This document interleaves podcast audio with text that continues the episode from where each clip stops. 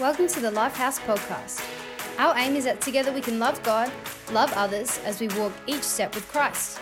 We hope you find this message practical, encouraging, and life giving. Be blessed. All right. Well, so we are in uh, the the fourth week, I believe, of uh, our series on Romans. All roads lead to, uh, and yeah, I'm, I'm excited to bring the word this morning.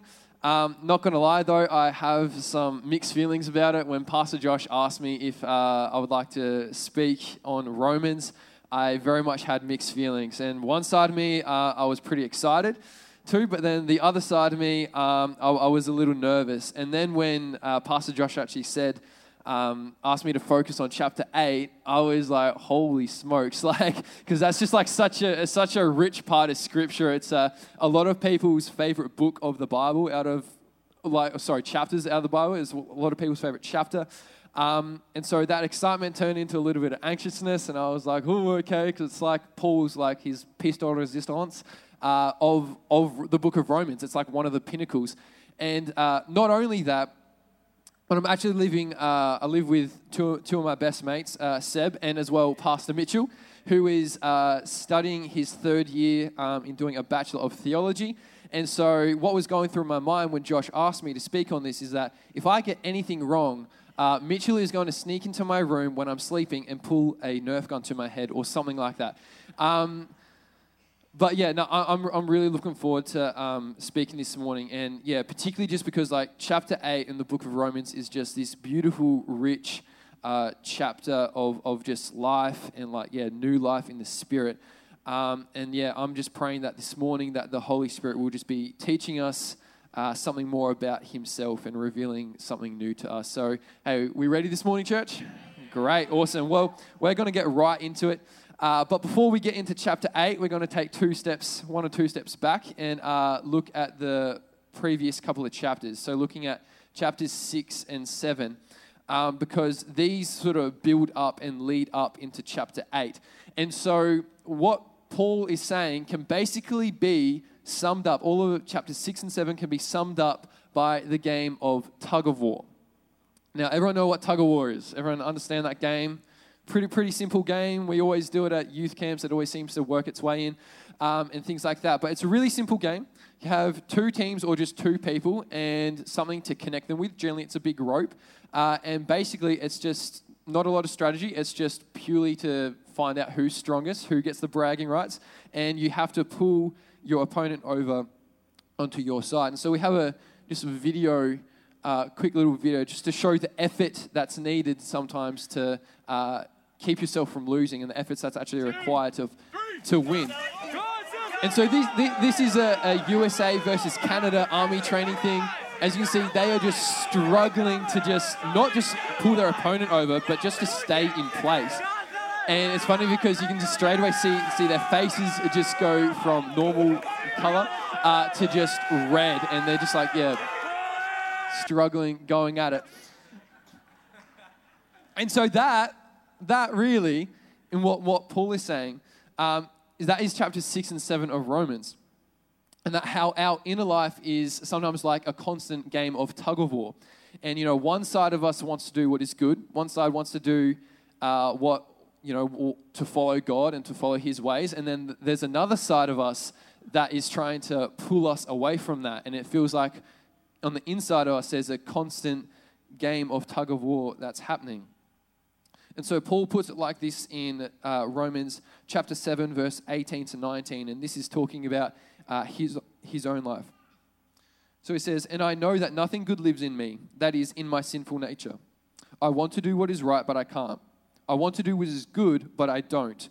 I don't want to do what is wrong, but I do it anyway. And I think we can all re- relate to that uh, in one way or another, that there's times where we're conflicted inside and you know we know we should do one thing uh, but something within us that as paul says our sinful nature or the flesh is like pulling us to do the opposite. And it feels like there's this fight going on inside. And for a long time uh, th- throughout the, the history of the bible the power of, of sin would overcome every person. Would overcome every person. But because of jesus' death and resurrection that power and that effect that sin once had over us is broken and that there is new life in the Spirit.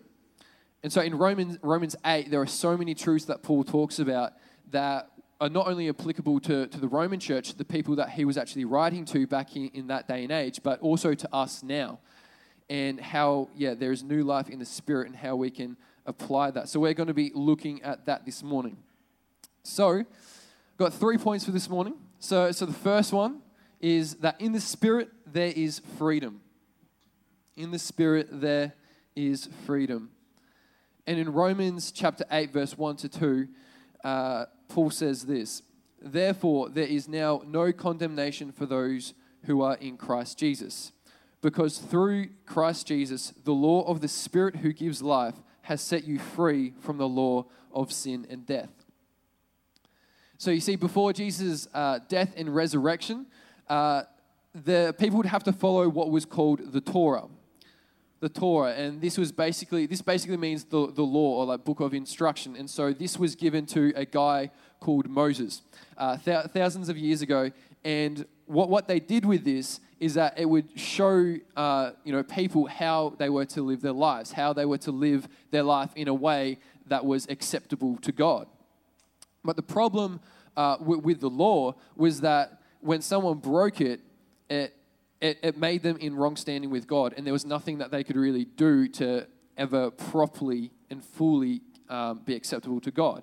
And so when, when the law was broken, it, it couldn't take away people's mistakes and it couldn't make them right with God. Instead, the law only showed uh, people how bad they were. And in Romans 3, verse 20, Paul says that, For no one can ever be made right with God by doing what the law commands. The law simply shows how sinful we are. And, uh, you know, we, we hear that and we're like, Great, thanks God. I feel so much better. like, can never get right with you. Um, but then, like two verses later, in, in verse 22, Paul actually goes on and then addresses this and he says, But we are made right with God by placing our faith in Jesus Christ.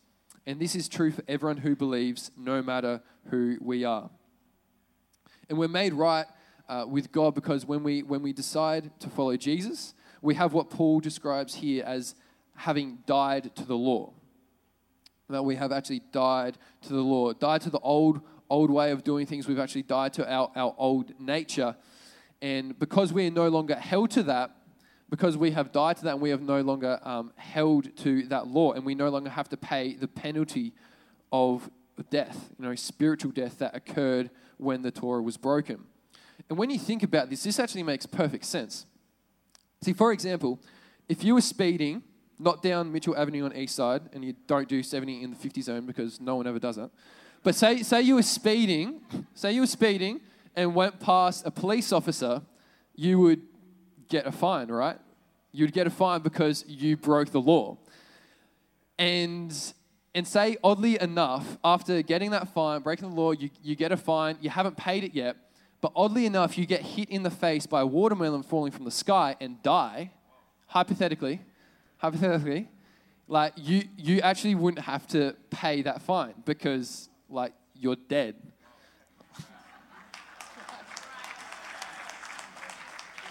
I'm not giving advice to just say like if you get arrested, die. Please don't do that. But I'm just saying like like if, if we if we are actually if we die when we die that we are actually no longer held to the law that we actually don't have to pay the penalty of breaking the law. And so what Paul is saying is that when we come into a relationship with Christ, our old nature dies and so instead, we, we have a new life, and that we no longer have to pay the penalty of, of yeah, the penalty of, of sin.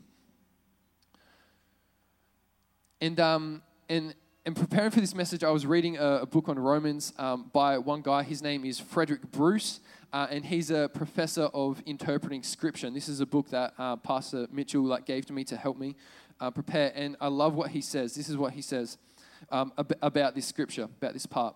And he says, What we believe is this if we get included in Christ's sin conquering death, we also get included in his life saving resurrection. We know that when Jesus was raised from the dead, it was a signal of the end of death as the end.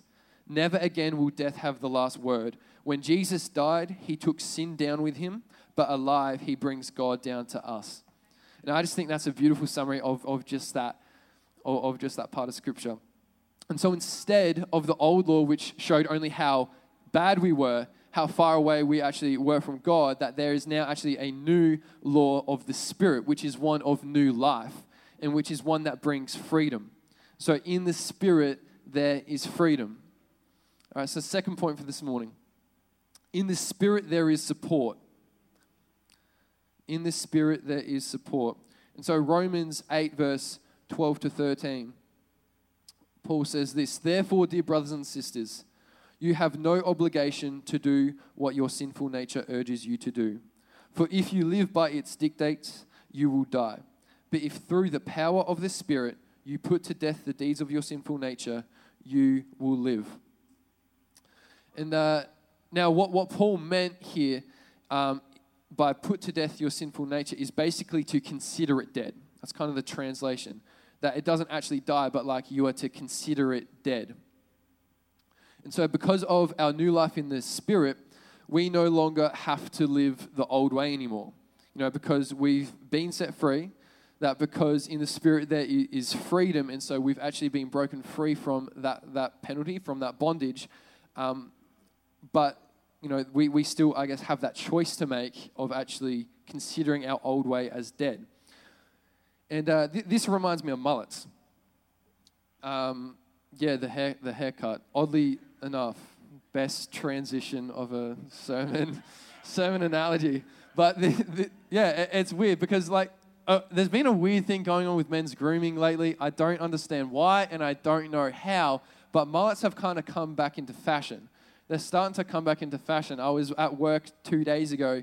Um, I, I, work as a merchandiser for Tip Top, so I go into the different supermarkets in the morning um, to put up our stock. And I just saw this like young guy um, from footy um, yeah, and he just had like a mullet that was down to here, sh- all the sides shaved slick. Um, and I was like, how has this come back into fashion? How, how is this back? And so I, I, obviously, obviously I wasn't around in the time, but like in the 80s, in the 80s, the, the mullet was a very popular hairstyle. Any of the guys in here, did anyone have a mullet in the 80s? If you're brave enough to put your hand up. Oh, straight away. Okay. Pastor Josh Ripper. All right. need to bring up some photos, I reckon. And so, and so strangely enough, that can kind of be compared to what Paul is talking about is that, you know, mullets were like the old way of doing things. Everyone was doing them. They were like popular. There was a, there was a time where that was happening. But now, even though we're in 2021, you know, some people are refusing to let it go. Some people are refusing. Some people are refusing to let it die. But I mean, Come on, like, well, we should consider it dead, right? It had, it had its time. Let it die. Don't try and resurrect it again. And so, likewise, what Paul is saying is that we should consider our old life as dead. You know, and that because we have new life in the Spirit, we shouldn't be trying to bring the old ways back to life. You know, but it's not always easy to do that. And I'm sure like everyone would, would agree with that. It's not always easy to just do that. You know, because there's, there's still that conflict inside of us, there's still that tug of war inside of us that continues to happen. And, but the amazing thing is that the Spirit, in the Spirit, there is support. I love what it says in Romans chapter 8, verse 26. Likewise, the Spirit helps us in our weakness, for we do not know what to pray for as we ought, but the Spirit Himself intercedes for us with groanings too deep for words. And in, the, in, those, in those times where in our life where that tug of war is happening, where that conflict is happening, we are actually reminded that the Holy Spirit is there for us, that the Holy Spirit is actually there to support us, that He, he is actually there, there to encourage us, to prompt us, to strengthen us, to remind us that He is actually there for us and that He is our support. The Spirit is our support. And I love. Uh, that, that verse, how, how it says that the Spirit Himself intercedes for us. Because it paints that picture that when we're struggling and when we're going through those times where we're conflicted inside, where you know we want to we want to do what's right, or we're, we're not sure exactly which direction that we're meant to be going, that the, the Holy Spirit is actually there interceding, pleading to God with us. And I just think that's a beautiful thing about God. And I guess you could view it like this in that video that we played earlier about the tug of war, you know, it was you could clearly see it, it was a struggle to win. You know, and actually watching the rest of that video uh, was kind of a two and a half minute waste of my time. But because nothing really happened, because they, they were both really struggling to, to try and pull their opponent across, but they, they, they just couldn't. And so I guess we can almost see it as like that, but like the Holy Spirit is our support. In the in the Spirit there is support, and so it's like like like we're one of those guys in the tug of war, except the Holy Spirit then comes in as like a second person to help pull us in the right direction. And so the conflict still goes on. That, that tug of war inside of us, the conflict still goes on inside of us, but the Holy Spirit is there to support us. And where the Spirit is in control, our old nature is mastered. So, so in the Spirit, there is support. And lastly, in the Spirit, there is sonship. In the Spirit, there is sonship. And if you don't remember anything else from, from, from this message, like please just remember this. Please remember this point that in the Spirit, there is sonship.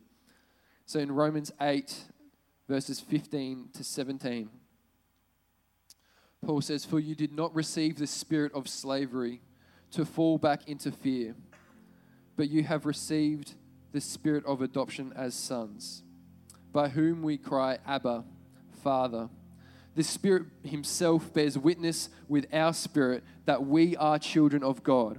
And if children, then heirs, heirs of God and fellow heirs with Christ, provided we suffer with Him in order that we may also be glorified with Him.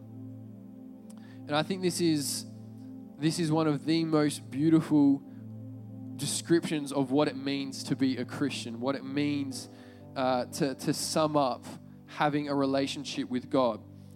And that is that we are adopted by God as His sons. We are adopted by God as His own children. You see, when we choose to follow Christ, when we choose to follow Christ, we become adopted as God's own children.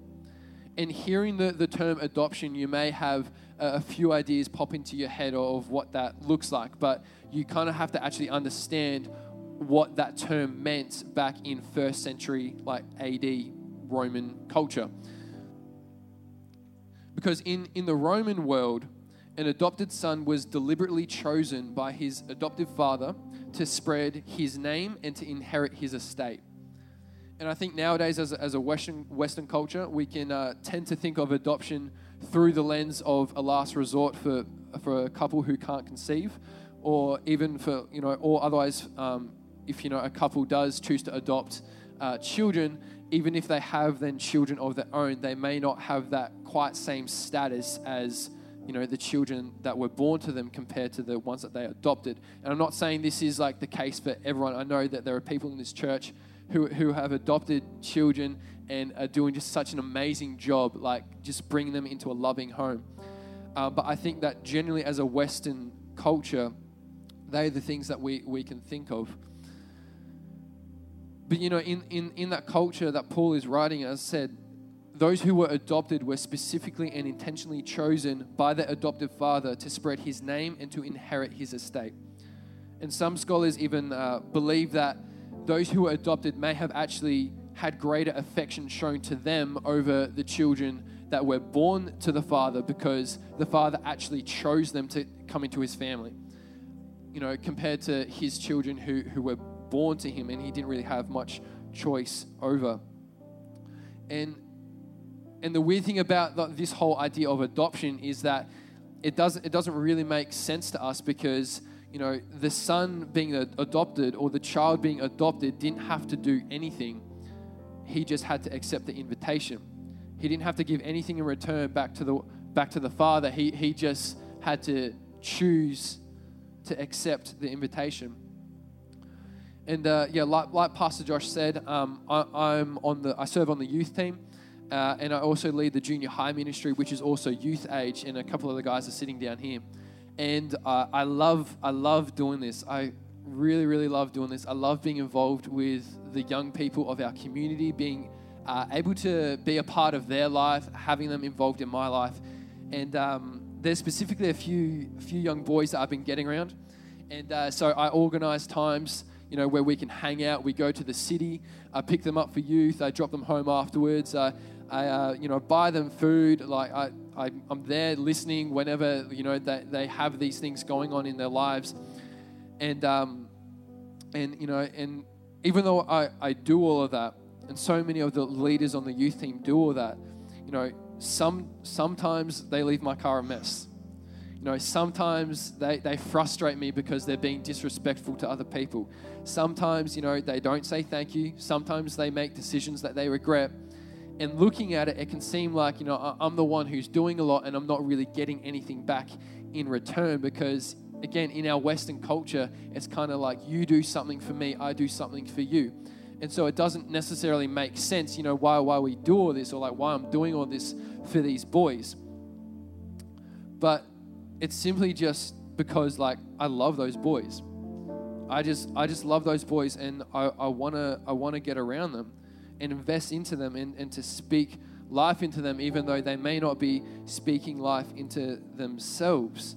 You know, even when they, they do, even when they do leave my car a mess, even when they are disrespectful, even when, when sometimes they don't say thank you, or you know, sometimes they don't listen to me, even from all of that, I love those boys and I want to be getting around them.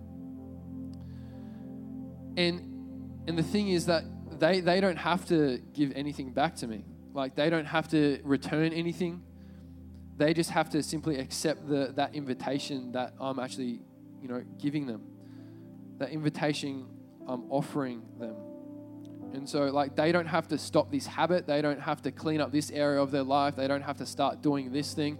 Like, it's just simply like, hey, you guys can just just come. You guys can just like, hey, just hang out with me, kind of thing. All they have to do is accept the, the invitation I'm offering. And when we think about it, you know, that, that's actually us to God. You know, that, that's God to us. You know, he, he loves us even when we make a mess of things.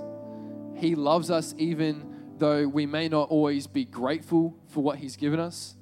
He loves us even though we may be picking up a bit of dirt along the way, even when we make some mistakes, even when our life isn't in perfect order, even if we're having this inner tug of war in our lives, He loves us so much.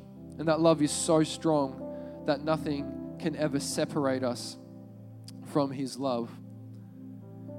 And in Romans 8, verse 38, just as we're closing, Paul explains the love that God has for us like this.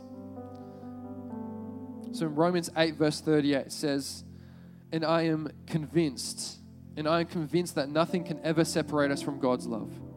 Neither death nor life, neither angels nor demons, neither our fears for today nor our worries about tomorrow.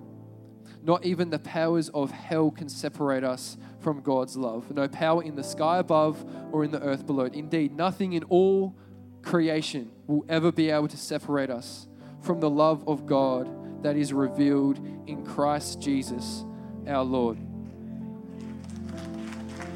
Nothing can ever separate us from the love of God. Nothing can separate us from God's love. And that's because He views us as His own son. He views you as His own son, as His own daughter.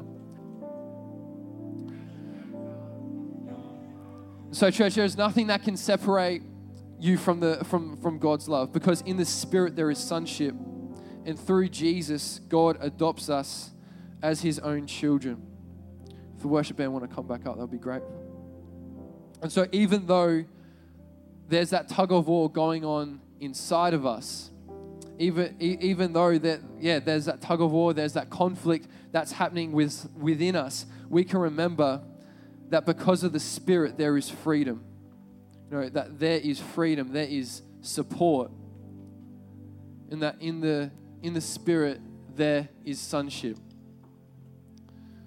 And that even when we're conflicted, even when there's that tug of war going on inside of us, that we actually don't need to rely on our own strength. We don't need to rely on like the like like the old in the Old Testament, all the Israelites and the people of God. We don't have to try and strive to to do the works to try and be good, to try and earn our, our way into God's favor but that in the Spirit there is new life.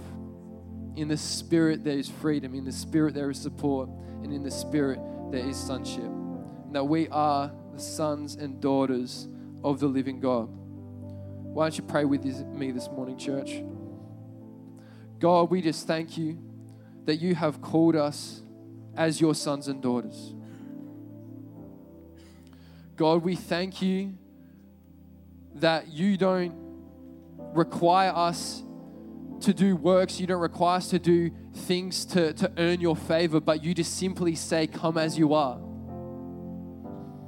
And God, we thank you that because of you, Jesus, we are able to enter into new life, that we are able to enter into a new life in this spirit. One where there is freedom, one where there is support, one where there is sonship, where we are called your sons and daughters and adopted into your royal family. And while every eye is still closed, I just get the sense that there are some, some people here who, who, who have that real inner conflict. Who have that inner conflict and, and they don't know how, how else they can go about it. There, there may be that sense of like, I just want to do good in my life. But there is something within me that is just pulling me down this other road. And if that's you, I, would love to love to pray for you this morning. If that's you and you're you just got that inner conflict, there's that tug of war going on inside you. Whether it's like something where that might lead you down to to make some mistakes, or whether it's just you're conflicted because you don't know necessarily the direction that you need to go. If you would just put your hand up, just love to pray for you this morning. Yep. Yep, see those hands at the front.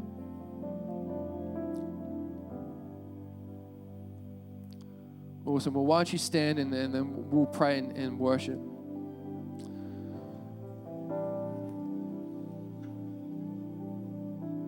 God, I just pray for every person, young and old, male or female, who is here this morning, God. We just pray, Father, that no matter what it is that is causing that tug of war within them, God, no matter what what mistake might be trying from their past might be trying to pull them back, no matter what decision that they made might be trying to pull them back, God, that nothing can ever separate them from your love, that nothing can ever separate us from the love of God. So, Holy Spirit, just in this moment, will you just speak to every single person in this, in this place?